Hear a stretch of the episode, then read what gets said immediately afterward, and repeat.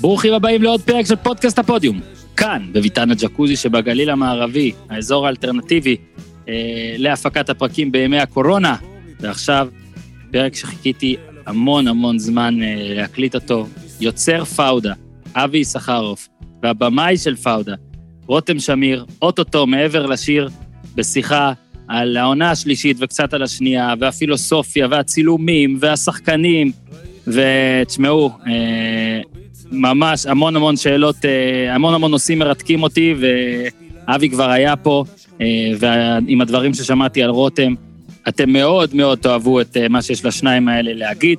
מזכיר, הפרק הזה בשיתופכם. תודות לפרויקט ההדסטארט, גייסנו את הסכום הנדרש ואתם ממשיכים לקנות בחנות שהקמנו שם בהדסטארט. הדסטארט, חיפוש הפודיום, יש שם הכל, חולצות וכל מיני מוצרים אחרים. אה, בזכותכם אנחנו אה, גם אם, גם, גם, גם, אם לא יהיו ספונסרים בתקופה הקרובה, אנחנו ממשיכים בקצב גבוה ואפילו יותר גבוה ממה שחשבתי. אה, גם בתקופה הזאת, אם יש תוכנית ספורט שלא עוצרת אלא רק מגבירה, אנחנו גאים להיות התוכנית הזו בשבילכם. אז מי שרוצה להמשיך ולתמוך ולקנות מוצרים, הדסטארט, לחפש הפודיום, או ברשתות החברתיות לחפש את הלינקים שאנחנו כל הזמן משאירים שם. אה, השבוע הוקלטו כבר פרקים עם דוד ליפשיץ ואלי בן דוד, דוד ליפשיץ יוצר ארץ נהדרת ואלי בן דוד יוצר בובה של לילה, שספוילר חוזרת, הוקלט גם חלק ראשון במיני סדרה שלנו עם ירון טלפז על מייקל ג'ורדן, הרשימות של אוזן, אוזן וזנדברג בחרו את עשרת הקשרים האחוריים הכי טובים בעולם. משבוע שעבר, אם לא האזנתם, יש על אה, אה, שיחות עם ערן זהבי ועידן ורד. בקיצור, יש הרבה. איתי, אנשים אומרים חבר'ה, אין פקקים, אתם מקליטים יותר מדי, אז לכם אני אומר, אין פקקים, הפקקים יחזרו, אבל הפרקים האלה יישארו, זה בשבילכם. אה, הספרייה הזאת תישאר אצלנו בפיד, וגם כשהכול יחזור לקדמותו, אם פספסתם איזה פרק, תוכלו להשלים. אז הנה הפרק שמאוד מאוד מאוד חיכיתי לו, על סדרה שאני מאוד מאוד אוהב, פאודה, אבי סחרוף והבמאי אה, רותם אה, שמיר. איתי, תן בראש. כן, זה high class extra, extra large, my special from the United States of ארצות הברית. זה בור בלי תחתית, ניו, תל אביב, כן. אז שלום, שלום לאבי יששכרוף, מה העניינים? מה המצב, אורן? יוצר פאודה, אוהד בית"ר, שהיה כבר בפודקאסט הזה, ואתם יכולים לחפש את הפעם האחרונה, אז דיברנו גם על בית"ר, עכשיו קצת פחות יש מה לדבר, אם אתם ממש לא מוצאים, זה היה פרק 82, יאללה, אבי, כמה זמן עבר, אנחנו כבר בפרק 440, שתבין כמה זמן, כמה זמן התעלמת, התעלמת אה, ממני, ואיתנו, גם, הבמאי. וסירבת, סירבת להביא כן, את הרמז. לגמרי. הבמאי של העונה השנייה והשלישית, רותם, שמיר, אה, כל מה שראיתם על המסך, הרבה מזה, איך זה נראה? זה, טוב, זה הוא, אז, אז אפשר לבוא בתלונות או להחמיא, אבל זה הוא. אז אהלן רותם. שלום. אהלן אורן, מה נשמע? תודה רבה שאתה מארח אותנו, איזה כיף. בסדר, בסדר, אני, אני, אנחנו נתחיל אה, אה, בהפוגה קטנה, עוד שנייה נגיע לפאודה עצמה, בגלל שאבי איתנו, רותם, אני בטוח זה חצי מעניין גם אותך, אבל אם לא, אז תזייף את זה. אה, אבי, אה, ממש מעניין אותי לשאול אותך, אתה אחד המומחים הכי גדולים, לא המומחה הכי גדול לכל ענייני ערבים ועזה והגדה, ואני אני, אני כבר לא יודע איך אני עושה את הטייטל שלך בלי לדאוג שאני לא מפאר אותך מספיק. אפשר קצת שתספר לנו על מה קורה באמת בגדה ובעזה עם ענייני הקורונה? אה, יש body count, אה, שאני, אגב, זה, זה קשה לי מאוד בכל האתרים של כל העולם, ואנחנו יודעים מה קורה בכל העולם, ומי חולה, ואיזה סלב חלה, ומי הבריא, ומי לצערנו אה, מת. אני אגיד לך, אני לא איזה צורך חדשות נלהב, אבל אני לא שמעתי כמעט מה שקורה עם, עם שכנינו. אם אתה יכול טיפה לספר מה קורה, איך מתמודדים שם עם כל העניין הזה. מתמודדים, האמת שמתמודדים בינתיים החדשות הטובות עבור כולם, דרך אגב, למי שכבר אה, חושב שזה, שזה יהיה טוב אם הפלסטינים ימותו או משהו כזה, או יכלו, אז לא. אז זה לכולם טוב, שכרגע זה בשליטה. יש אה, נפטרת אחת, אישה אחת, פלסטינית שנפטרה ממחלת הקורונה. בסך הכל, אני מדבר גם על עזה, גם הגדה, יש uh, קצת יותר מ-200 חולים, והתחושה הכללית זה שעדיין אירוע בשליטה. אנחנו מדברים על 13 חולים בעזה, כל השאר זה כמובן בגדה המערבית, וגם חלק מהחולים בעזה כבר החלימו. כלומר, אנחנו מדברים על שישה שהחלימו מתוך 13, אז משאיר אותנו עם שבעה. זה לגבי רצועת עזה, שזה באמת הכאב ראש הגדול ביותר של מדינת ישראל והפחד הגדול ששם משהו יתפרץ. בגדה הפלסטינים מנסים להכיל את זה, לעצור את זה בכל דרך אפשרית. אה, אני מדבר איתך על עוצר כמעט יומיומי, כלומר אצלנו זה אירוע, אה, מגה אירוע, הנה בפסח, טאטה, עוצר. שם זה אירוע כמעט בשגרה, כמעט כל לילה עוצר באזור כזה או אחר שבו יש התפרצות של קורונה, לדוגמה בית לחם, לדוגמה אה, בידו, קטניה, הכפרים הללו שמצפון לירושלים. איפה שיש בקיצור קצת קורונה, מיד סוגרים, תוחמים, לא בהוראות, אלא פשוט בפועל. כלומר, באים דחפורים, סוגרים את הכניסה לעיר, לעיירה, לכפר, לכפרים, וסוגרים את הבסטה. ולכן ככה התחושה היא שבסך הכל עדיין האירוע הזה הוא בשליטה. וואלה, טוב, זה באמת, אה, הנה, אתה רואה גם את המספרים, לא ידעתי, ממש מעניין אה, לראות ש... שטפלים יפה, אתה יודע, כל הסטיגמות והכל, אז אה, אה, זה אה, טוב לשמוע. אה, רותם, אה, נחזור לנושא שלשמו נתכנסנו, אבל עדיין טיפה אה, במישור הקורונאי. מה, אה, אתה יודע, אה, כאילו קצת, אה, אולי יהיה קצת אפילו מוזר להגיד, אבל הרי הקורונה זה, זה, זה חג ל... לכל צורכי הנטפליקס והסדרות והבינג'ים והכל. אה, אתה מרגיש, איך אתה מרגיש את זה? זאת אומרת, אתה מרגיש עוד יותר תגובות, אתה מרגיש איזשהו הבדל עצום בנגיד שבועיים האחרונים שאנחנו ממש ממש בבתים, וכל העולם למעשה, כי אני, אני אגיד זה כמה פעמים במהלך הפרק, אבל היי, אה, פאודה בנטפליקס, אז אתם יכולים לראות את זה גם בנטפליקס, העונה השנייה כבר, העונה השלישית בטח תספרו לנו מתי, אבל uh, אתה, אתה שומע על יותר צריכה? יותר שיגעון? לא, תראה, לא, התשובה היא שלא, כי בסופו של דבר, אנחנו, מתי שאנחנו מקבלים את התגובות, נקרא לזה, המרכזיות לשידור של משהו שאנחנו עושים, זה בדרך כלל סביב זמן השידור שלו. אז העונה יצאה בארץ, כפי שאתה יודע, ומדי שבוע כן. אה, פרק, וכמובן שהיו על זה הרבה, היה, היה על זה הרבה באז ודיבור ברחוב. וב-16 לאפריל, שזה ממש עוד מעט, העונה תצא בנטפליקס, ואז אני מעריך שיהיה גל תגובות, גם ביקורות וגם מן הסתם אנשים שיפנו. הרבה פעמים פונים אלינו דרך הפייסבוק מסנג'ר, כל מיני מקומות מהודו ו- ו- ועד דרך ניו יורק ו- ועד אירופה, באמת אנשים רואים את הסדרה בכל העולם וזה כיף גדול. אה, חוץ ממה, לשאלתך, העסק עצמו, כל העסק הזה של תוכן, נקרא לזה, שהיה בעצם בפריחה הכי גדולה אי פעם, ממש ערב הקורונה, אה, קיבל זעזוע, אה, סדרה ש... עוד סדרה שאבי יצר ואני ביימתי פרק אחד שלה, נעצרה, סדרה של נטפליקס, סדרה אמריקאית שצולמה פה בארץ. ההפקה נעצרה ממש באמצע, ממש ניתקו לנו את ה plug תוך כדי הצילומים, וכולם חזרו, כל, ה... כל הצוות הבינלאומי חזר אה, חזרה הביתה לניו יורק או ללוס אנג'לס, איפה שכל אחד גר, וכמובן שאנחנו מנסים בשלט רחוק לנסות ולהבין מה, אם ומתי זה ימשיך, אבל עד שלא... אה, יירגעו העניינים אנחנו לא יודעים. אז מצד אחד כולם בבית רואים את התוכן, מצד שני לייצר תוכן חדש כרגע אי אפשר, ולכן אני מעריך שכל המודל העסקי פלוס החשיבה אה, והתכנון העתידי של, של דברים, אה, חברות כמו נטפליקס, מן הסתם משתנה כשכל הדבר הזה ייגמר, ואנחנו בעקבות זה נעשה הערכה מחדש. נראה מה עושים. עכשיו, אבי, אני, אבי, אני כבר אומר uh, לכל המאזינים שמן הסתם הפרק הזה הוא אזהרת uh, ספוילר אחת גדולה, כי אני לא יכול עכשיו לנסות ולהתעלם מאירועים שקרו, רק בשביל אלה שעדיין לא ראו, אז נעשה ככה, הפרק הוא כל הזמן יישאר בפיד שלנו. Uh, אם אתם הגעתם לנקודה הזו, בואו תסיימו את העונה, אני בטוח שאתם יודעים איך, ואז תחזרו להאזין. אבי, הפרק האחרון ומה שקרה בו, והסוף, אין איך להגיד, הסוף עצוב, סוף רע בוא נקרא לזה, ריאלי, רע, איך שתרצה, הוא, הוא בא בתקופה שאנשים היו גם ככה מדוכאים בבית על, אה, על כל ענייני הקורונה, אני זוכר את זה, אתה יודע, בוואטסאפ דיברו רק על קורונה ועל הסוף של פאודה. אה, קיבלתם תגובות על, אה, אה, למה סוף כזה, וברור מן הסתם שהחלטתם, ומי שהחליט החליט על הסוף הזה מזמן, אבל קיבלתם תגובות על, על העניין הזה של השילוב הזה? כן, בטח, אה, יותר מאחת ויותר משתיים.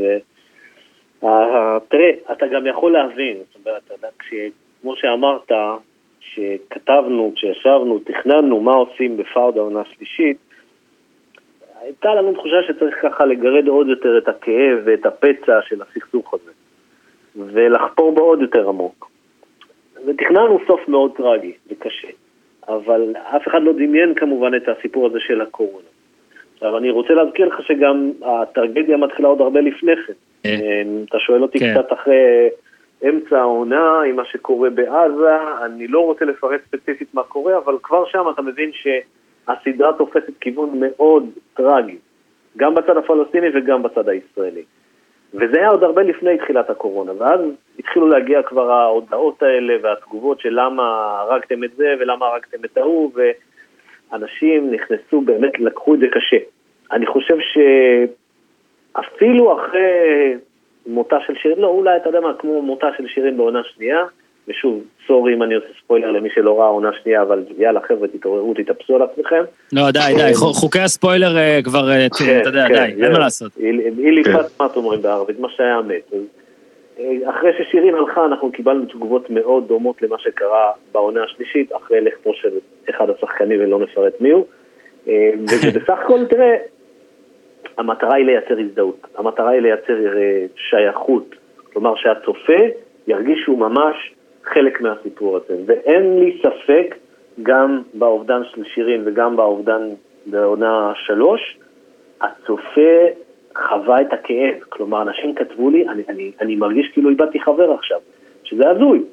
אבל עדיין זאת הייתה התחושה, זאת הייתה המטרה שלנו, ונדמה לי שלפחות ברבים מהמקרים, אצל רבים מהצופים הצלחנו להשיג אותה. קודם כל אני רוצה להוסיף על מה ש... כן, כן. אני אוסיף, אני אוסיף על מה שאבי אמר מבחינת החוויה כאילו שהייתה לנו בעונה הזאת, אני חייב להגיד, אני, אני אף פעם לא חוויתי משהו כל כך אמוציונלי ב... את הפרק 9, שזה הפרק שמסתיים בטרגדיה הגדולה של העונה, עוד לפני הסוף שלה, ראינו ביחד אצל... אבי, זה היה אצלך בבית? אני כבר לא זוכר, כן, אצלכם, נראה לי.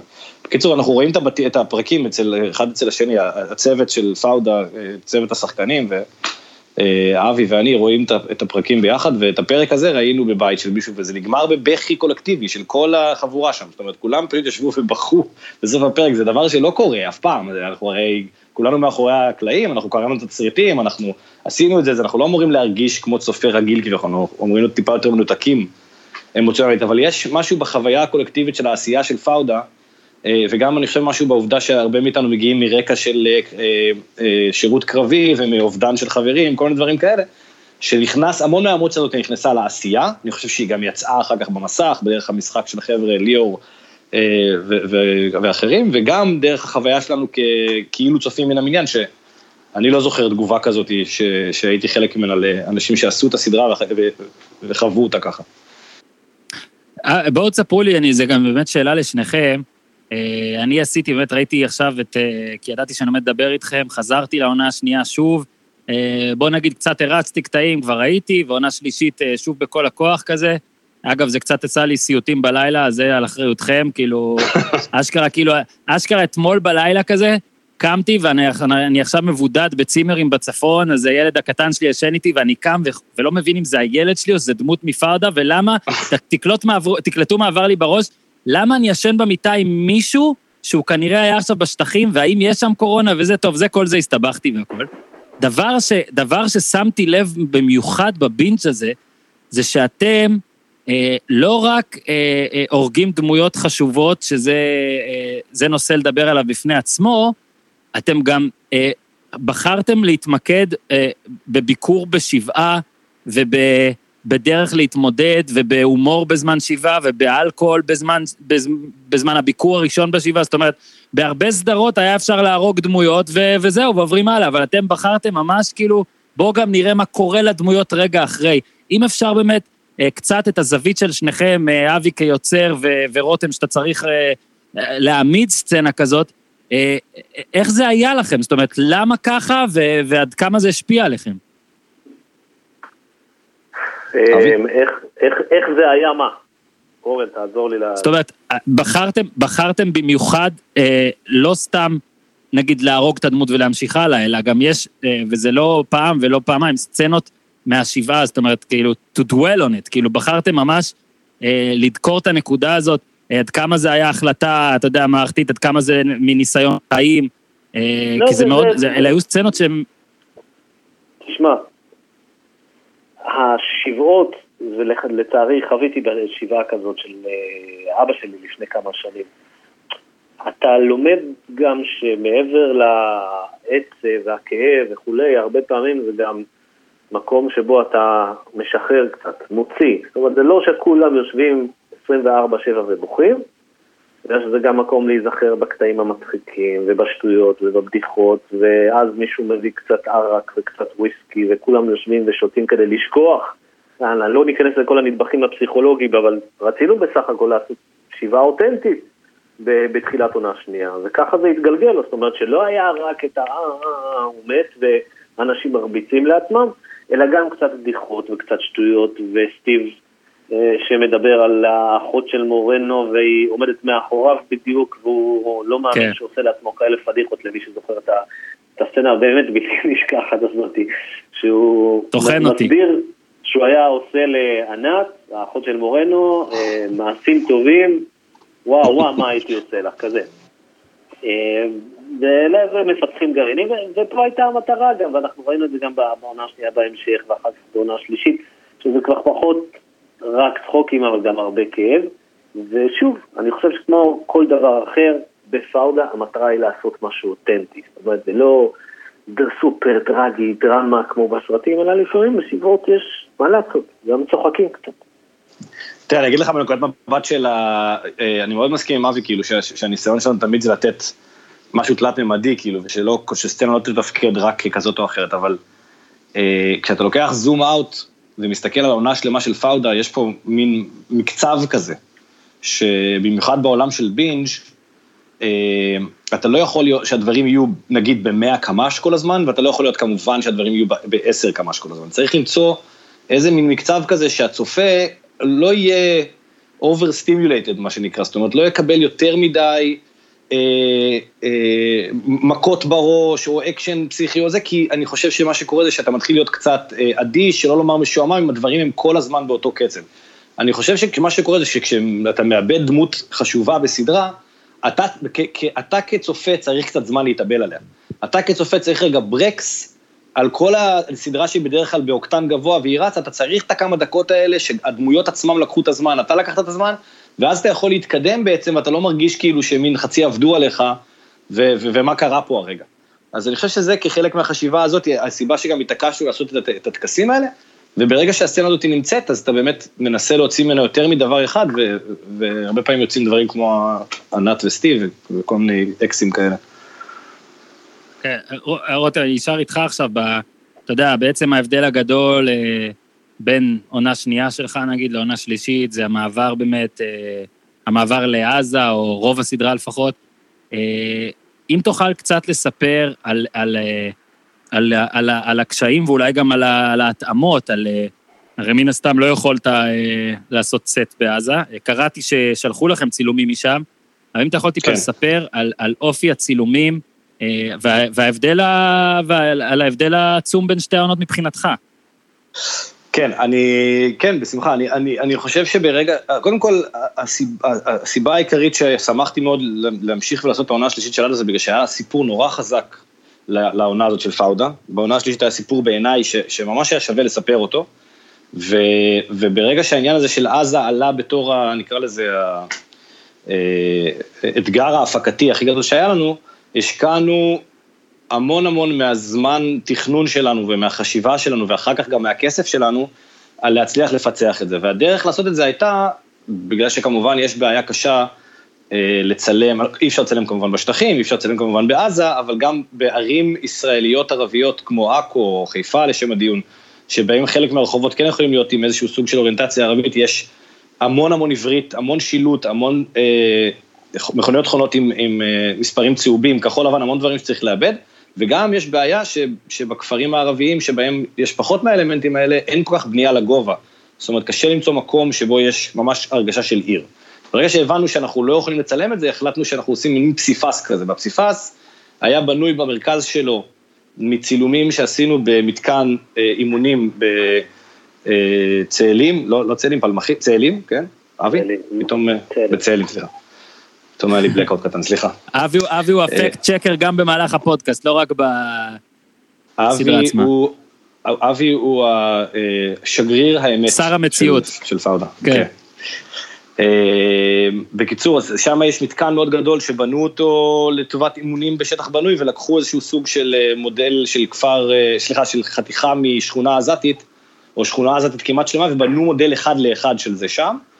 ומה שיש שם זה באמת מבני בטון חשופים, בלי הרבה יותר מדי אה, דברים מעבר לזה. אה, אה, כבישים סלולים, מערכת חשמל שמחברת בין כל הדברים, אבל אנחנו בעצם הבאנו איתנו את כל ההלבשה, ה dress לדבר הזה, ועשינו חנויות, מכוניות, מאות ניצבים, פשוט קישטנו את המקום עד שהוא נראה כמו עיר באמת, ושם צילמנו חלקים נרחבים מהאקשן העזתי. זה נתן לנו את היתרון של מה שאנחנו אהבנו לקרוא לו אולפן פאודה, כי המקום עצמו הוא סטרילי מבחינת כל שאר הגורמים שבדרך כלל מפריעים לצילומים, שזה אה, אנשים סקרנים, אה, מכוניות שצריכות לעבור, כל מיני דברים שתמיד מפריעים, שם אין, ולכן יכולנו לצלם בקצב יחסית גבוה. אה, זה היה היתרון של זה. ואחרי שצילמנו את המרכז, זה היה העוגן שלנו, התחלנו לעטוף את כל שאר הסצנות העזתיות, צילמנו חלק בכפר קאסם ובטירה ובג'יסר א-זרקא את הכניסה מהים, זאת אומרת, כל מקום כזה היה עוד חתיכה בפסיפס, והדבר האחרון שעשינו, זה שמנו מין רובה כזאת על הכל, שזה היה הצילומים האותנטיים שאבי הצליח אה, לארגן דרך צלם עזתי, שהביא לנו גם צילומי רחפן של עזה, זאת אומרת, כל מה שאתם רואים מהאוויר זה באמת עזה בפאודה, וגם צילומים מגובה הרחוב, זה דברים שהשתנו, לדוגמה, כשדורון ואביחי נוסעים בפעם הראשונה באוטו ומדברים על הטראומה של אלי, אה, ומסתכלים החוצה מהחלון, מה שהם רואים החוצה מהחלון זאת באמת עזה, ושתלנו את זה פשוט בתוך הסצנה. אז החשיבה הייתה שאם אנחנו בפרק הזה, בפרק 7, שהוא הפרק שבו הצוות נכנס לעזה, אם בפרק הזה, בכמה דקות הראשונות, נוכל למכור את עזה ב-100% והתחושה תהיה שאתה בעזה, אחר כך כל דבר שתראה אתה תרגיש שאתה בעזה, ואני חושב שזה די עבד מהבחינה הזאת. אז זה היה אתגר כן, מאוד כן. מאוד גדול. כן. דרך אגב, בתור אה, מישהו שבאמת בילה בעזה אה, לא מעט זמן, אני יכול לומר לך, אורן, שזה היה מפתיע לראות עד כמה בסוף הצלחנו להביא תוצר שבלבל את האנשים, זאת אומרת שהצליח להיראות כמו עזה. עכשיו, סתם במאמר סגור, ג'יסר א-זרקא, אה, סליחה אם אני פוגע ברגשותיו של מישהו, אבל לצערי נראה גם כמו מחנה פליטים שפי בעזה. מאוד מזכיר, שזה זוועה וזה לא תקין, והלוואי והכפר הזה היה נראה קצת יותר טוב, כי אנחנו מדברים פה על כפר שיושב קילומטר מקיסריה, אבל שנראה כמו מחנה פליטים אחד גדול על חוף ימה של עזה, כלומר מחנה פליטים שתי.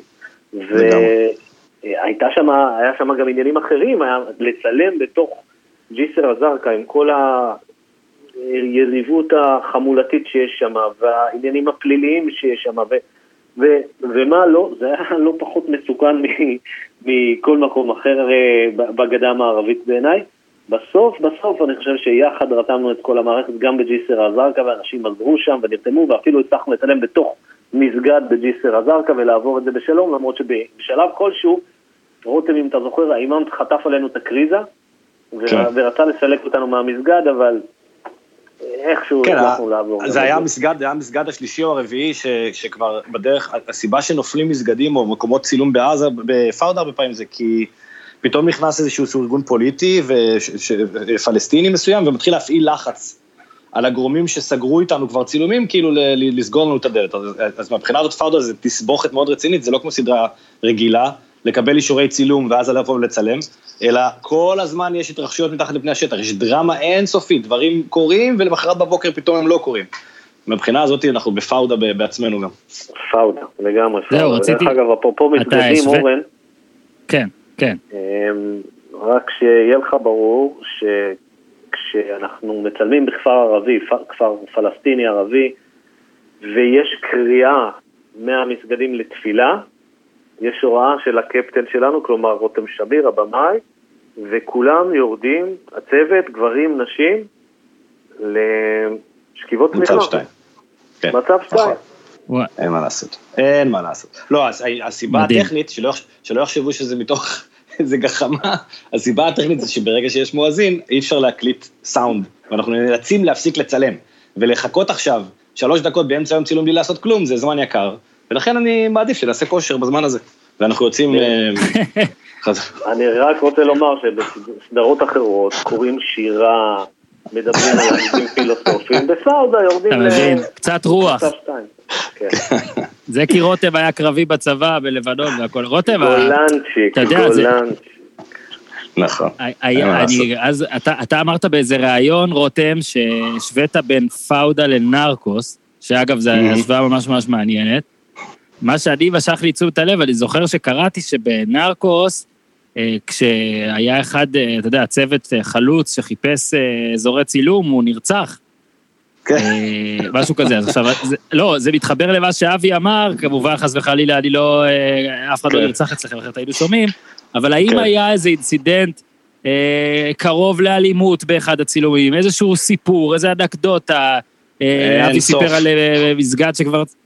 אפשר אחד לחלוק, משהו שאמרת אפילו חצי פחדת, חצי חששת, רגע קצת אה, גרוגי כזה? תראה, יש באמת שהיו הרבה רגעים, אנחנו נמצאים באזורים מתוחים ועם אוכלוסייה שיכולה פתאום, אה, מה שנקרא, להתהפך עליך, חד משמעית. אה, לפעמים אנחנו נמצא, צילמנו פעם בטירה ב- בתוך אה, מין אה, קומפלקס מבנים מאוד גדול שחצי ממנו נטוש, אבל חצי ממנו גרה בו חמולה בדואית, ולכן יס"מ ליוו אותנו בזמן הצילומים ובעצם יבטחו אותנו כדי שזה לא יתלקח, אבל הסיפור הכי מפורסם יחסית, זאת אומרת, זה שאנחנו כבר חלקנו אותו כמה פעמים, זה שצילמנו אה, חילוץ של הצוות בעונה השנייה ממסגד, זאת אומרת, זה מתי ששגיא שם נשרף, הוא רועדת לו היד, הוא לא מצליח להדליק סיגריה של מישהו והוא נשרף והם מחלצים מתוך ה... מפאתי המסגד הזה. מהמם. צילמנו, צילמנו בכפר קאסם והבאנו אה, ניצבים מקומיים, נקרא לזה. אה, לא מעט מהם, אז כמה עשרות של אה, חבר'ה שלא כל כך היו אה, ניצבים לפני זה ולא לגמרי התעסקו עם הדברים האלה, אבל אמרו להם בואו ליום צילום, שילמו להם כמה שקלים וכולם שמחו בזה.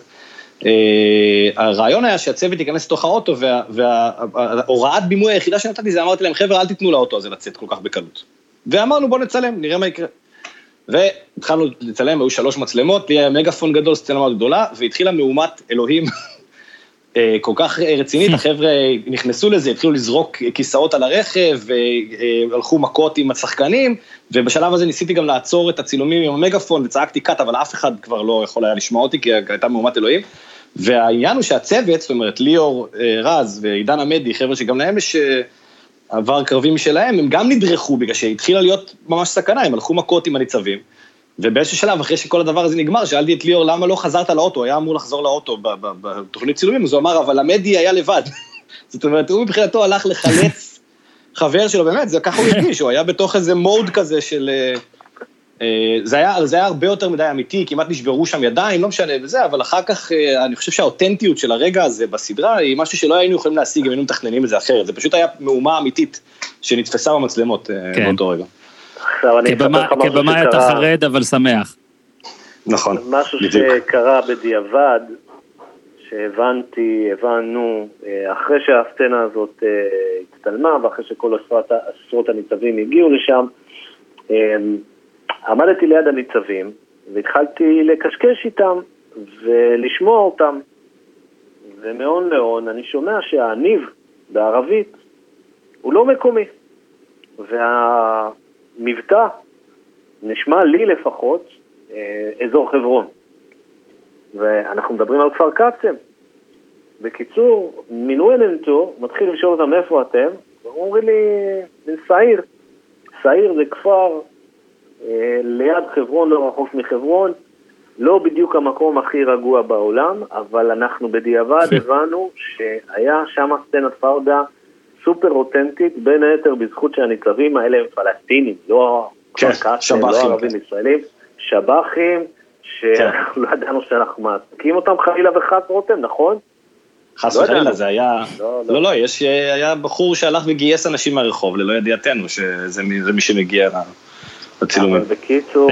החבורת פלסטינים הזאת ביקשו מהם להיכנס לפאודה, וזהו. כן. לא, ורגעים אה, כאלה יש הרבה, כן. כן, אבי, אז אתה באמת אה, על תקן שר האמת, או הבן אדם עם הכי, או, אה, כן, אפשר להגיד, הכי הרבה זמן עזה וזמן גדה ו- וידע, באמת יצרת את כל הדבר הזה, זה אה, התחיל כמין פרי דמיונך בשילוב פרי ניסיונך. עד כמה אתה מצאת את עצמך צריך לתקן? אה, זאת אומרת, זה לא מספיק מציאותי, אה, בוא נכתוב שוב, זה לא מספיק מציאותי, בוא נצלם שוב, או או אתה יודע, יש שם, הרי יש אנשים ששם לא מדברים ערבית כל חייהם, ולצורך הסדרה, מי יותר ומי פחות למד.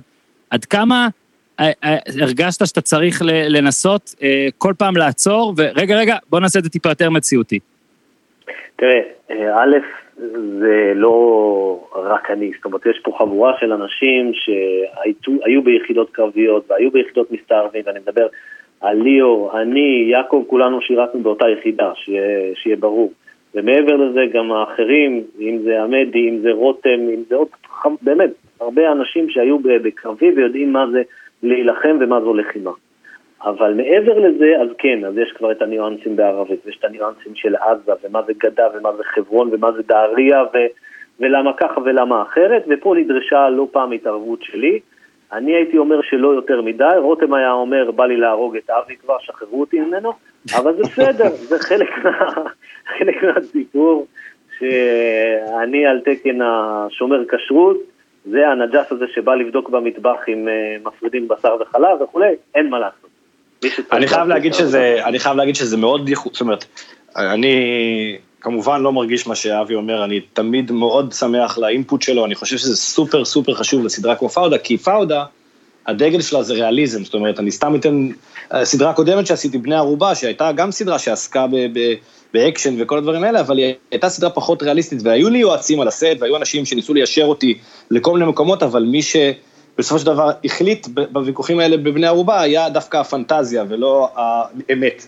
כי זו סדרה יותר אה, פסיכית כזאת ופחות אה, מחוברת למציאות. ברגע שפאודה שמה על דגלה שהיא סדרה מציאותית, שהיא סדרה ריאליסטית, שהיא אה, מדברת על האמת, שהיא נושקת לאמת, זה הפך להיות קריטי שאנחנו לא נזייף. ברגע שאתה מזייף בסדרה כזאת בעיניי, אתה עושה עוול מאוד רציני לצופים, וגם, מי ש...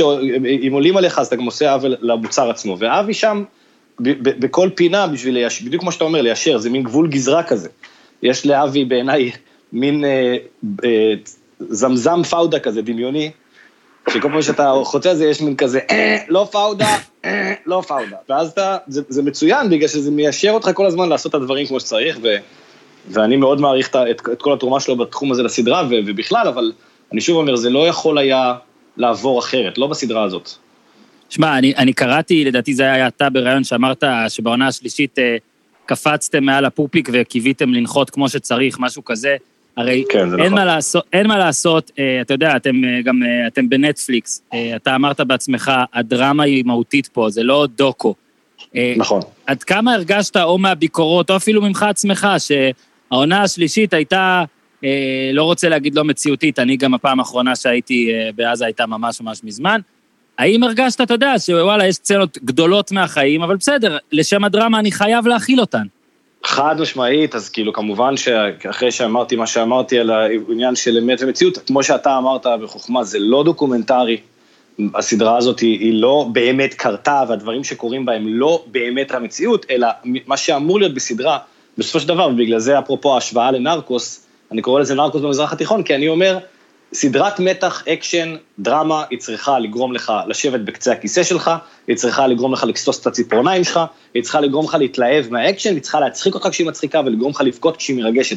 זאת המטרה שלה, המטרה של פאודה בעיניי, אבי תקן אותי אם אני צודק, כמו שאומרים, המטרה של פאודה בעיניי זה לא לשנות את אה, דעתו הפוליטית של אה, אדם כזה או אחר, זה לא להגיד דברים נחרצים על הסכסוך אה, מצד כזה או אחר של המפה הפוליטית, אלא זה ל entertainment שאנחנו מקווים מאוד שהוא איכותי, ואנחנו מקווים מאוד שיש לו ערך מוסף של אה, מחשבה שהצופה לוקח איתו הלאה משם. בגלל כל הדברים שאמרתי, אנחנו תמיד בסופו של דבר, מי שינצח את הדיון, האם עושים ככה או אחרת, זה מה נכון לדרמה, מה הדמות הזאת הייתה עושה בסיטואציה הזאת, איך הצוות היה מתנהג כמו שאנחנו מכירים אותם וכן הלאה, והיו כבר לא מעט דיונים שליאור ואבי ואני עשינו, שהיו סביב הנושא הזה, לאן אנחנו לוקחים את זה? אם אנחנו ניקח עכשיו לכאן, זה באמת יהיה יותר ריאליסטי, יותר מציאותי, אבל פחות דרמטי, או ההפך, וצריכים להחליט נסיבתית לכל אה, מקרה לגופו, כאילו. עכשיו, אה, אבי, דבר שמעניין אותי מאוד, אה, אני, אני, פה אני גם מודה שאני לא יודע מי בדיוק, אתה יודע, אני יודע שאתה יוצר ואתה מתווה את הרעיון ואת. בוא נגיד, אסטרטגיה כללית, אני לא יודע כמה כל פרק זה כל אחד מכם, אבל דבר שאהבתי מאוד במשחקי הכס, שנגמרה הסדרה, אז הראו כל מיני קטעים מהצוות קורא את התסריט בפעם הראשונה, האנשים, השחקנים, מגיבים לזה, או הדמות שלי מתה בפרק 4. אם אפשר קצת לשתף באיך הרגישו הדמויות הגדולות, השחקנים, הכוכבים, אה, אתה לא חייב אפילו לחשוף שמות, נגיד, מהעונה השלישית, אם אתה לא רוצה, אז אולי תשתמש מהעונה השנייה, אבל היי קליברס, שגיליתם להם, או אתה או רותם, אני, שוב, אני לא יודע איך זה עובד, גיליתם להם, תשמעו, אה, אתם מתים בפרק 2. איך התגובות, איך זה היה האינטראקציה הזאת?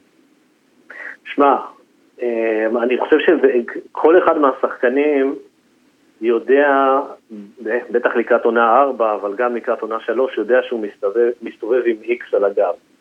אה, זאת אומרת, שיש עליו איזושהי כוונת, ושכל אחד מהם זה עלול לקרות לו, והוא תוהה מתי תבוא השיחה של uh, We need to talk. אנחנו צריכים לדבר, ובוא, בוא, או בואי, נלך הצידה ונדבר על מה קורה לדמות שלך, ואת, ואת או אתה לא ממשיכים איתנו לעונה הבאה. למה? אה, כי הציונים שלכם לא היו מספיק גבוהים, כי לא פגעתם במזרח וכולי וכולי. אבל אם להיות רציני, תשמע, זה לא פשוט, כן? זה לא פשוט לשחקנים האלה שכבר הופכים להיות חלק מהמינוף אה, ילדותנו במרכאות, מהנוף הזה של פאודה במשך שתיים או שלוש עונות, פתאום שאומרים להם, וואלה, חבר'ה, בגלל שיקולים תסריטאיים נטו, אין מה לעשות, זה נגמר. וזה תהליך, ובאמת, אני, אני, אני חושב שחלק מהדבר זה גם לראות את התגובות של הדמויות של ליד, של השחקנים ש, שלא מתים לפרידה מאותו שחקן או שחקנית, שזה גם קטע הזוי, מה שהזכיר קודם עם הבכי וכולי. בעונה הבאה גם מן הסתם יהיה לנו כאלה דברים, ואז עושים אה, ממש כמו ש... אם אתם זוכרים את המסדר הזה, מסדר שיוצאים uh, הביתה לשבת, ואז עושים uh, מספר מוות, מי נשאר? כן. ומי נשאר בבסיס לשמור? וזה הדבר הכי חרא שיש, והכי זוועה, ואתה מרגיש כאילו באמת אכלת חרא מכל הכיוונים אם יוצא לך מספר מוות, אבל אין מה לעשות. גם זה בטח, זה בטח כמו בספורט, שלא משנה כמה המאמן אומר לשחקן זה מקצועי, הוא מרגיש, אה, כי, כי אתה צריך לתת לסוכן של ההוא, ואתה צריך לתת פה, בטח פה גם שחקנים מתבאסים, תשמע, עד שהגענו לנטפליקס, עכשיו אתה הורג את הדמות שלי. בטח כולם ממש ממש מתבאסים למות, זה מוות חצפיתי. ברור. לא פשוט, לא פשוט. למרות שאני חייב להגיד שבשביל אה. שחקנים, אה, אני חושב שאחד הדברים שחשובים להם זה לא סתם למות, אלא איך למות, מה הנסיבות. אני עוד פעם בלי ספוילרים של, הפר, של העונה הזאת, אבל המוות אה, ש, של מי שמת בעונה השלישית הוא בעיניי מפואר מבחינה דרמטית. זאת אומרת, זה לא סתם עכשיו ההוא פתאום נעלם לך מהמסך, אלא הוא קיבל שם חתיכת ליין חשוב, כאילו, ו, וזה גם חשוב לשחקנים לדעת שהם לא סתם אה, שמה, נגזרים. גם, גם, בוא נגיד שעונה שלוש, פרק תשע, זה כבר הפך ל... אתה יודע, משחקי הכס הפכו את זה לעד לפרק נכון. דרמטי, מי שיודע, יודע. אה, אני כבר נכון. מפחד לעשות, לא יודע למה מותר לעשות ספוילרים ולמה אסור. איך, תספר לי קצת, רותם, אתה יודע, אה, לפני זה עשית להגיד את בני ערובה, זה כאילו, באמת החיבור הזה, אה, לא יודע, דרמות אקשן, איך שלא נקרא לזה, עד כמה זה, ובכלל, כי אמרת, היית קרבי ועכשיו זה פאודה, עד כמה אפשר להגיד שמושך אותך העניין הזה?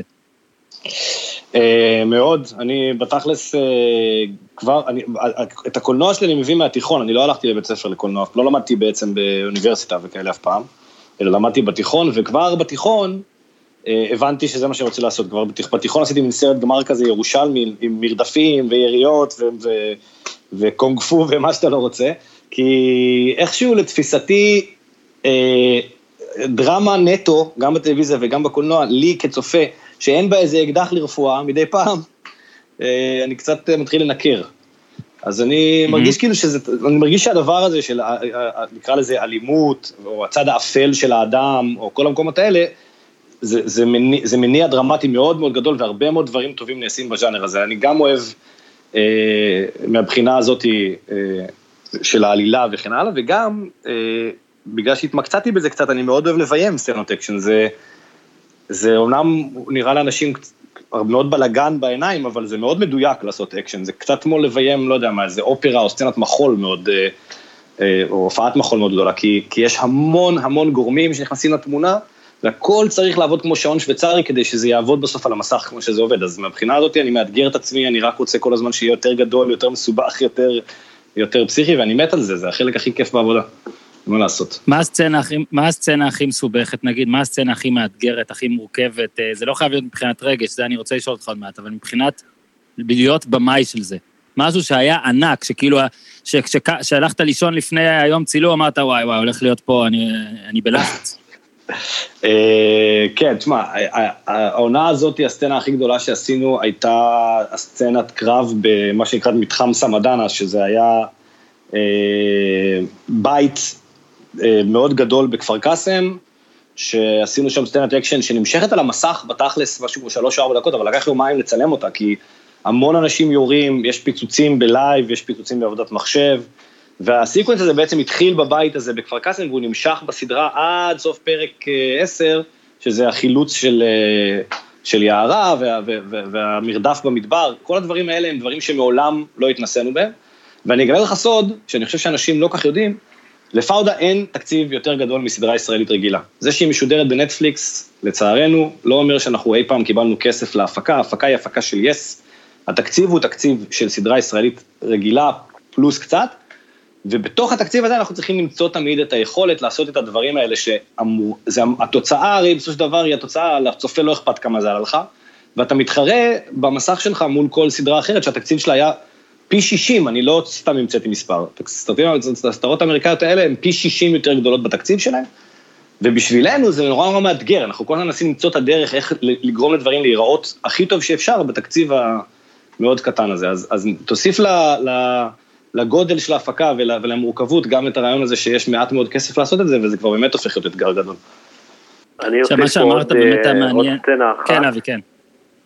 אני אוסיף פה עוד סצנה אחת, וזה פרק 11, עונה שנייה. נכון, נכון. סצנת הפאודה המפורסמת במספרה, שהיא באמת, בתור מישהו שחווה פאודה בחייו, זה הדבר הכי קרוב שראיתי לפאודה אמיתית. כאילו, אתה מרגיש את הזוועה, אתה מרגיש את ההיסטריה, את הלחץ, את ההמון, סוגר על האנשים, ואתה מבין שהם הולכים להישחט שם אחד אחרי השני. ואין איך להציל אותם, אין איך להוציא אותם מהמקום הזה, והכל ביחד, החפ"ק וה, והירי והאבנים והצעקות נתנו באמת תחושה של פאודה אמיתית. כן, ואני כן. מאוד מתחבר למה שאמרתם בהתחלה, שזה אגב, זה כל דבר, זה אפילו אה, עיתונאי שכותב אה, כתבה אה, בפעם ה-17 שהוא קורא אותה, גם אם היא מרגשת בטירוף, הוא הופך טיפה יותר כהה אליה. איך אתה בכל זאת, אבי, בכל זאת נגיד, איזה סצנה, אפילו אחרי שראית על המסך, חוץ מהסצנה שכבר אמרת ואתה לא יכול, אה, ואתה לא רוצה לספר, אז איזה סצנה אתה כן יכול לספר, שגם אחרי שכתבת או אה, הגית אותה וחשבת עליה וראית אותה וצילמת אותה, עדיין, עדיין, עדיין בעטה לך בבטן. וואו, יש כל כך הרבה כאלה, עונה שלישית מפוצצת בהן. אני חושב שיש כל כך הרבה רגע, רגעים, כאילו לא, לאו דווקא באקשן. אני חושב שהרגעים שבהם אתה רואה את, ה, את הצוות, לדוגמה, מתמודד עם הכאב, מתמודד עם הטרגדיה, כשאתה רואה את סטיב ודורון יושבים ומדברים בפרק 12, בפרק האחרון, נקרא, נקרעת לך הנשמה, באמת, התהפכה לי הנשמה. אה, הסצנות בין בשאר, אה, עלה דקה, ואבא שלו, אבו בשאר או ג'יהאד, חליפה נטור. תשמע, כל סצנה שם קורעת והופכת להתאבטן, באמת. חליפה mm-hmm. הוא אליל, אליל, אני, אני באמת לא יכול לתאר עד כמה המשחק שלו הוא מדהים בעיניי, ורותם כבמאי אני חושב שמסכים איתי פה. זה פשוט אדם עם איכויות משחק מטורפות, והיה שם איזה סצנה בפרק שלוש, שהוא בא לפגוש אותו במסגד ואז הם מתחילים ללכת ואז יש שם איזשהו עימות בין שניהם ואתה, ואני אמרתי לעצמי בפעם הראשונה שראיתי את הסצנה הזאת באמת כבר עומדת, זו סצנה שאם היה אוסקר, ואין אוסקר, אבל אם היה אוסקר ישראלי, צריך לקבל עליה אוסקר. אבל עוד פעם, לא, נכון. יש עוד הרבה מאוד סצנות שכאלה עם שחקנים סופר מוכשרים, ולשמחתי גם אה, רותם עשה פה עבודה מדהימה, מטורפת, והכל ביחד התחבר. רותם, איך, איך שמים בצד את כל הנושא הפוליטי, השקפות הפוליטיות? הרי אתה יודע, היום אתה מדבר על כדורגל ואומרים לך, אה, זה כי אתה ימני או כי אתה שמאלני, כאילו, אין איך לצאת מזה. הסדרה שלכם זה הארדקור, הארדקור, הארדקור של הסכסוך, ושוב, קראתי ושמעתי את שניכם מדברים על זה, ועדיין, אני בטוח שהמון תגובות אתם מקבלים, אה, יא, אה, אה, יא, אה, בגלל זה זה נראה ככה. אגב, גם מישראלים, גם מפלסטינים, גם ערבים מישראלים. איך, איך, איך, איך באמת זה לביים דרך כל זה? קודם אני רוצה לספר לך סיפור קטן שהוא בעיניי, בשבילי, הוא אחת החוויות הכי גדולות שחוויתי מפאודו מהפינה, מהדבר הזה.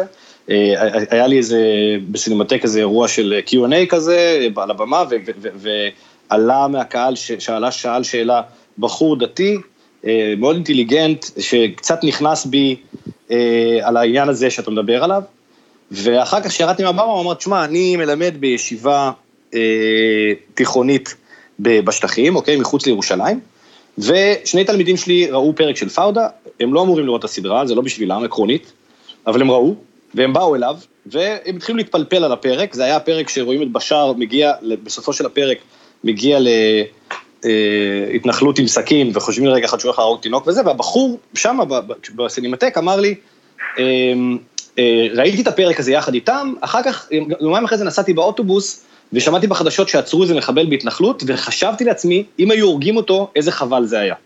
זאת אומרת, מבחינתו, פעם ראשונה הוא קיבל הצצה לתוך הסיפור של מה הביא את המחבל עם הסכין לדלת, מה שלפני זה לא, הוא לא חשב עליו, וזה גרם לו לחשוב על זה.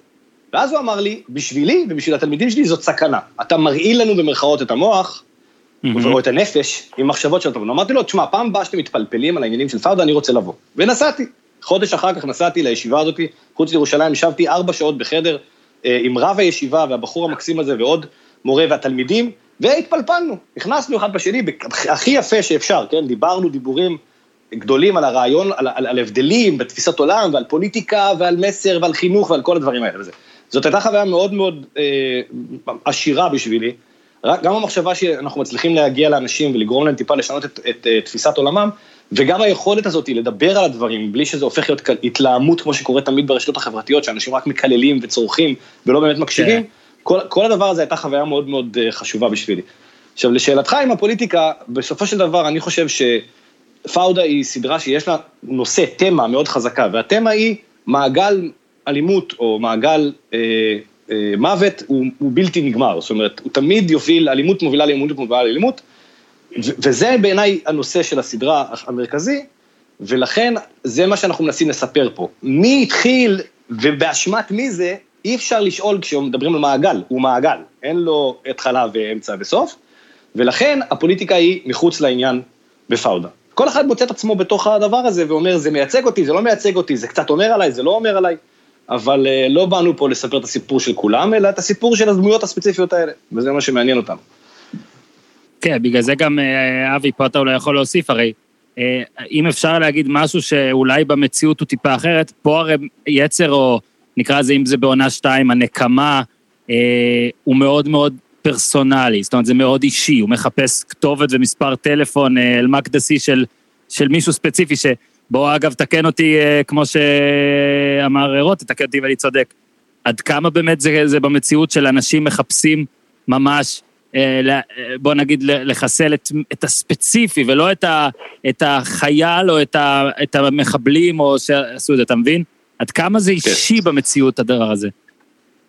זה פחות מציאותי, כי מאוד קשה להגיע לזהות של האנשים האלה, של החיילים האלה או של הלוחמים האלה, אה, אבל תראה, זה שיש תמונות של אה, מסתערבים ברשתות החברתיות הפלסטיניות, ואפילו מנסים אה, לפרסם את השמות שלהם ולהגיע לשמות שלהם, זה לא חדש.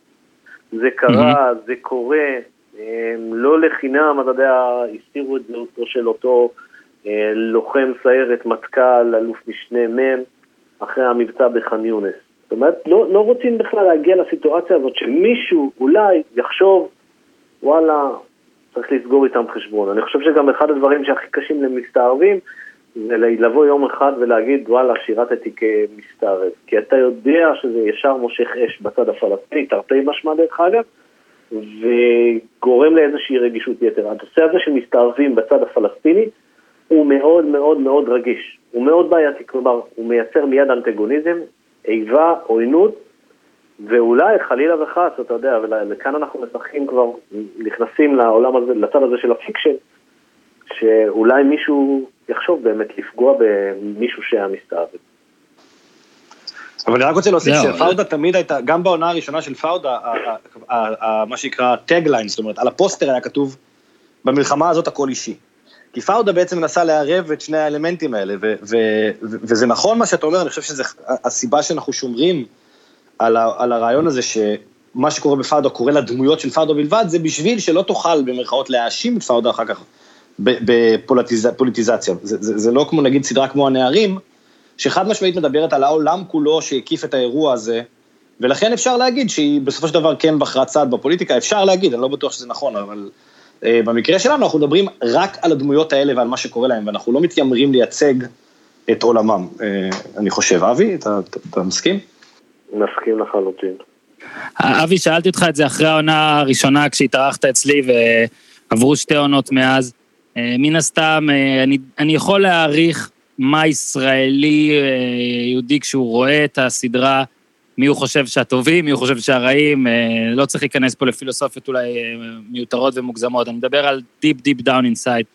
איזה תגובות אתה מקבל מהקולגות, מהאנשים, מהמקורות, מהאנשים שאיתם יצרת קשר בעזה, בגדה, כש, כי, כי, כי קראתי שהם כן רואים את הסדרה, מה, מה התגובות שאתה מקבל?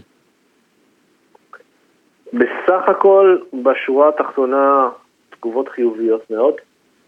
אמ, אתמול, אתה יודע, כתב לי איזה חבר, קולגה, שמסקר את השטחים כבר לא מעט שנים, מהצד הפלסטיני, ערוץ מאוד מוכר וידוע, כתב לי חג שמח, התקשקשנו קצת וזה, ואמר לי, זה נראה כמו עוד פרק של פאודה. כלומר, רואה, שומע, עוקב, אה, אנשים בעזה, אנשים בגדה. להגיד לך שכולם אוהבים את זה? לא. ברור, גם להם וגם לי שהנקודת מבט שלנו היא ישראלית, מה לעשות, היוצרים, הבמאי, התסריטאים, כולם ישראלים.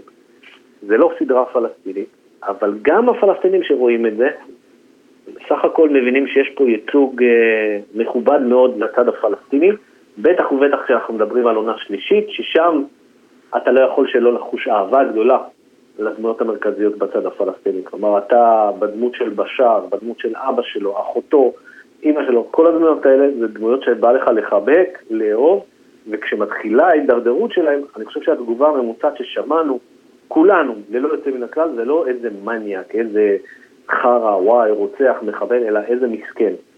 והזדהות איתו, עם הכאב שלו, ואפילו הבנה למה שקורה איתו. וזה די מדהים לחשוב על החברה הישראלית 2020, עם כל השינויים הפוליטיים שעברנו פה בעשור האחרון, מביעה סימפתיה כלפי מישהו שאומנם הוא פיקטיבי, אבל עדיין מישהו שמשחק מחבל פלסטיני.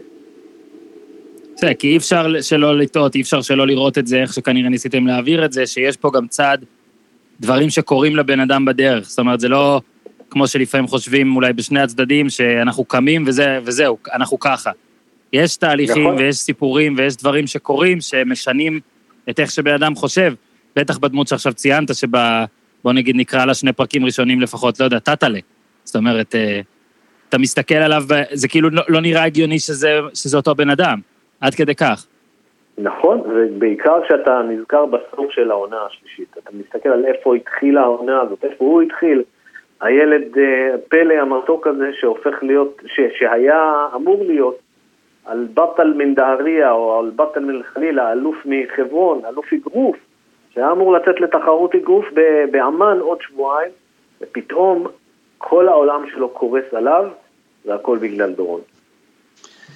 אבל אני רק רוצה כן. להגיד שכשאנשים, אנשים, כן. סליחה, אני אומר, אנשים יש להם נטייה כן, כן. להגיד, אם, אם עשית את הבחירה הזאת שאבי עכשיו תיאר אותה, של לתאר את מסלול הידרדרותו של נער שעד אז לא היה לו יד ורגל בטרור, ושבעצם מוצא את, את עצמו מסובך בתור כל הדבר הזה בגלל שהשב"כ מפעיל אותו בתור אה, אה, מפעיל אותו בחלק ממבצע, אנשים יש להם נטייה להגיד, אם עשיתם את הבחירה הזאת, אתם, יוצרי הסדרה, עשיתם את הבחירה הזאת, זה אומר שאתם פרו פלסטינים, זה אומר שאתם פרו טרור, כל מיני כן. כאלה. זה כמובן, זה כמובן קשקוש מקושקש, כי חשוב להבין, זה שעשינו בחירה לספר את הסיפור הזה כי הוא מעניין, כי הוא עבור הדמות של דורון, שהוא דמות שקצת מאבדת את היכולת שלה לתקשר עם הבן שלה, ולכן מוצאת בילד הזה מין דמות אב, דמות בן... אה, אלטרנטיבית, וה, והעובדה שהשב"כ משתמש גם בדורון כדמות, בציניות בתוך כל הדבר הזה, כל הדברים האלה הם דרמטית מאוד מעניינים והם חלק מהעולם וה-DNA של הסדרה, של פאודה.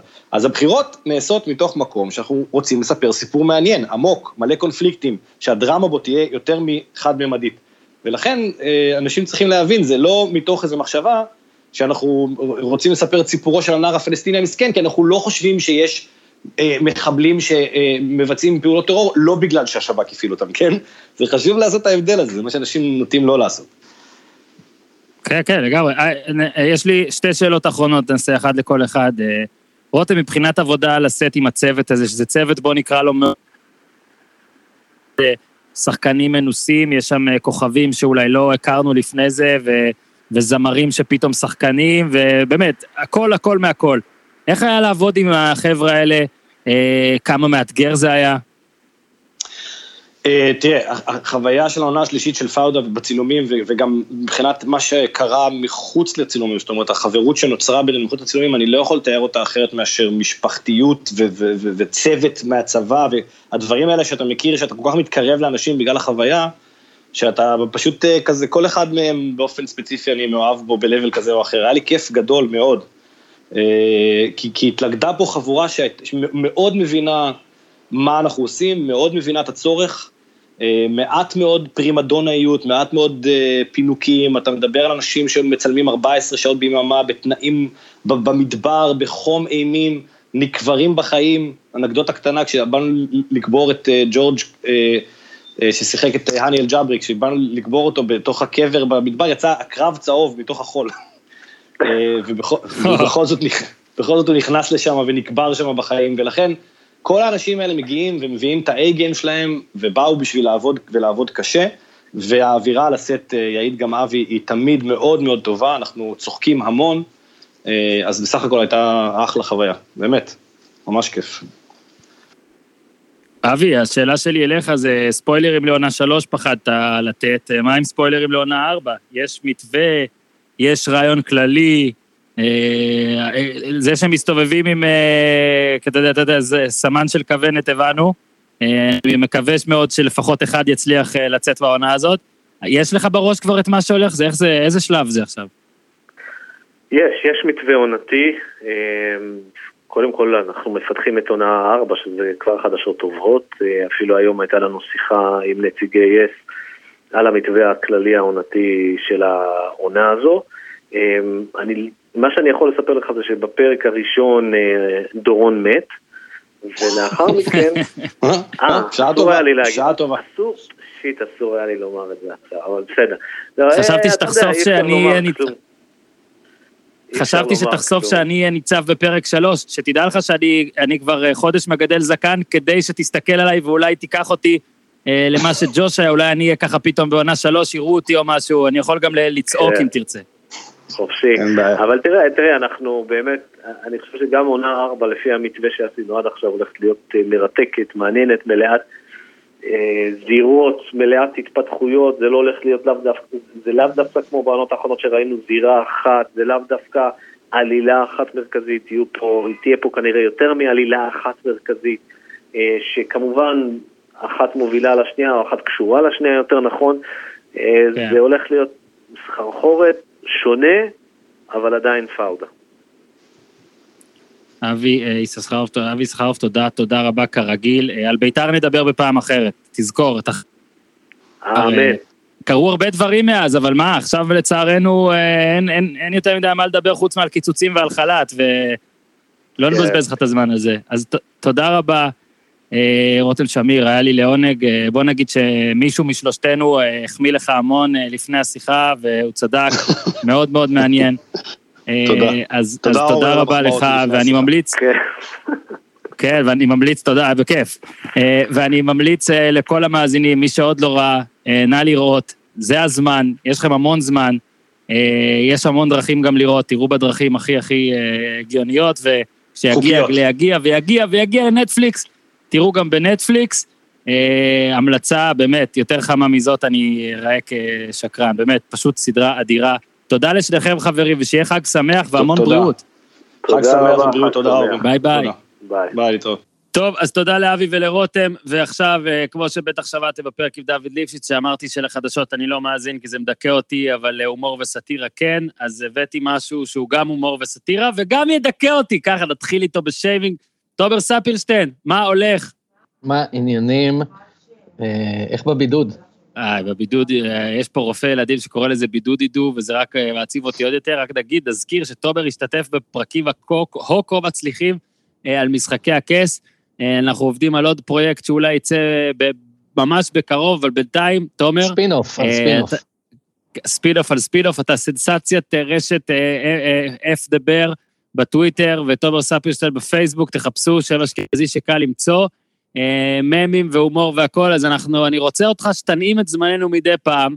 אה, אז עכשיו אתה, פרק הבכורה שלך, או פינת הבכורה שלך היא, היא ישר אחרי שני ענקי פאודה, אז הבנתי שיש לך כמה תובנות בנושא.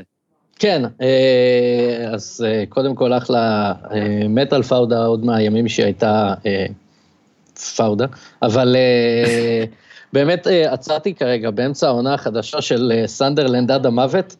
אה, שגם היא יצרה אה, עד המוות, תרתי משמע. אה, ויש לי כבר את התסריט של העונה הבאה של פאודה. יאללה. אני, אני לא יודע אם הם הספיקו לכתוב אותה, אבל, אבל אני כבר, יש לי את התסריט. שמע, מה שבטוח, תעגן את עצמך חוקית, שהם לא ייקחו לך את זה. זה נכון. כל הזכויות שמורות, אה, כל המצות שמורות, כן. אה, אז העונה החדשה של פאודה נקראת פאודונה, אה, שזה בפורטוגזית בלאגן הקורונה. אם אתה זוכר את Welcome to Aza מהעונה הקודמת, אז עכשיו המשפט יהיה שולם עליכם צו בני ברק.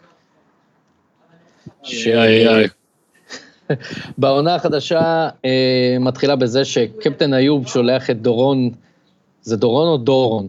דורון. אה, דורון. לה... דורון, קפטן איוב שולח את דורון להביא ביצים, אבל הוא נתקע בלי מסכה. אין, אין מסכות בסופר פארם, אה, אז הצוות אה, נאלץ אה, להתחפש לתלמידי ישיבות ומסתנן אל מעבר לקווי הסגר של בני ברק. הם כמעט, כן. אה, לא, אמרתי מעולה, אם נרקוס הצליחו לעבור מקולומביה למקסיקו, המעבר של עזה בני ברק אה, הוא בהחלט בהחלט מאתגר. בדיוק. אה, הצוות, אז הצוות כמעט נחשף כשנורית מחליטה להצטרף, והיא לבושה כמו אימא טליבן. זה פשוט אותו, אותה, אותן תלבושות כמו בעונה הקודמת, זה קל על ההפקה. והיא מתבל... אז היא, היא מתבלבלת והיא מתבלבלת במקום של העזרת נשים, וכמעט חושפים אותה. אז שגיא אה, אה, אה, רץ להציל אותה, אבל הוא בטעות נכנס לבית כנסת ספרדי, ואז אה, מתחיל שם בלאגן. כן, כן, צעקות שבס, בלאגן. בינתיים, אלי, אה, קפטן אלי, אה, מנסה לשכנע את הצוות למכור את החמץ שלהם למג'די, הצלף הדרוזי, שהחליף את אה, אביחי. אה, דורון מנסה בכל זאת לעשות ליל הסדר עם גלי והילדים, אבל הם לא מוכנים אה, לראות אותו ולסכן אותו. אז הוא מצטרף לארוחה עם אה, הילה מקסימיליאן, והם שוכבים. לפתע, לפתע יש דפיקות בדלת. דורון מוציא את הבזוקה שבמקרה יש עליו, וברגע האחרון, לפני, שהם, לפני שהוא מפוצץ לה את הדלת, מתגלה שזה פשוט המשלוח מהסופר שהילה הזמינה לפני חודש וסוף סוף הגיע. הופה. ואז, אה, בדיוק, ואז הם שוכבים.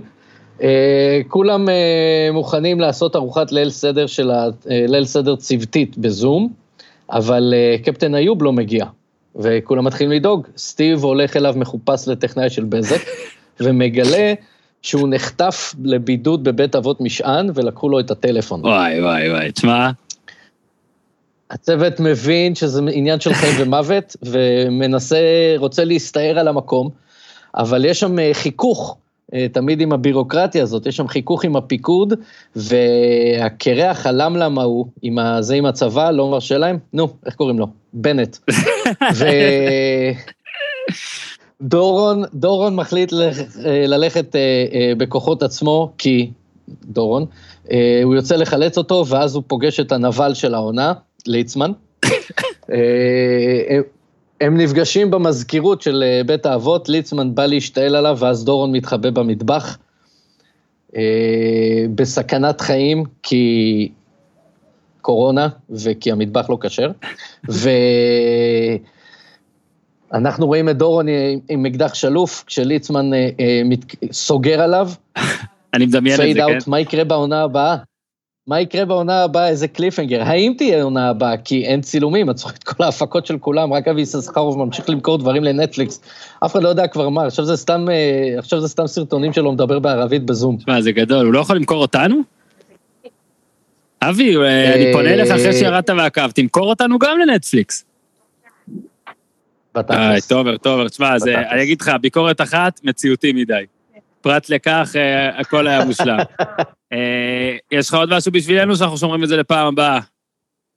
או שאת... בוא, בוא נשמור את זה לפעם הבאה. שמע, אהבתי מאוד. בוא, בוא נשמור את זה לחג שני. אני, קודם כל יהיה, יהיה גם בחג שלי, אתה תעלה אלינו עכשיו כמה פעמים בשבוע ותעשה כל מיני דברים כאלה. אה, זה מצחיק, כי עכשיו אחרי שראיתי שתי עונות בבליץ של פאודה, בעצם כל דבר בחיים אפשר לעשות מזה עונה של פאודה, כאילו, זה יהיה פשוט אדיר. אז ספירשטיין, אף דבר בטוויטר, תומר ספירשטיין בפייסבוק, תראו את העבודות האחרונות שלו. ותארגן לנו גם את המם, אני כבר ראיתי, אתם תאהבו מאוד. אה, פאודה, עונה רביעית, אה, בני ברק, אה, made the Shabbos be with you. תודה רבה, ספירשטיין. תודה לכם, חג שמח. ותודה לי, ליששכרוב, תודה למאי רוטב, ותעשו טוב, חג שמח.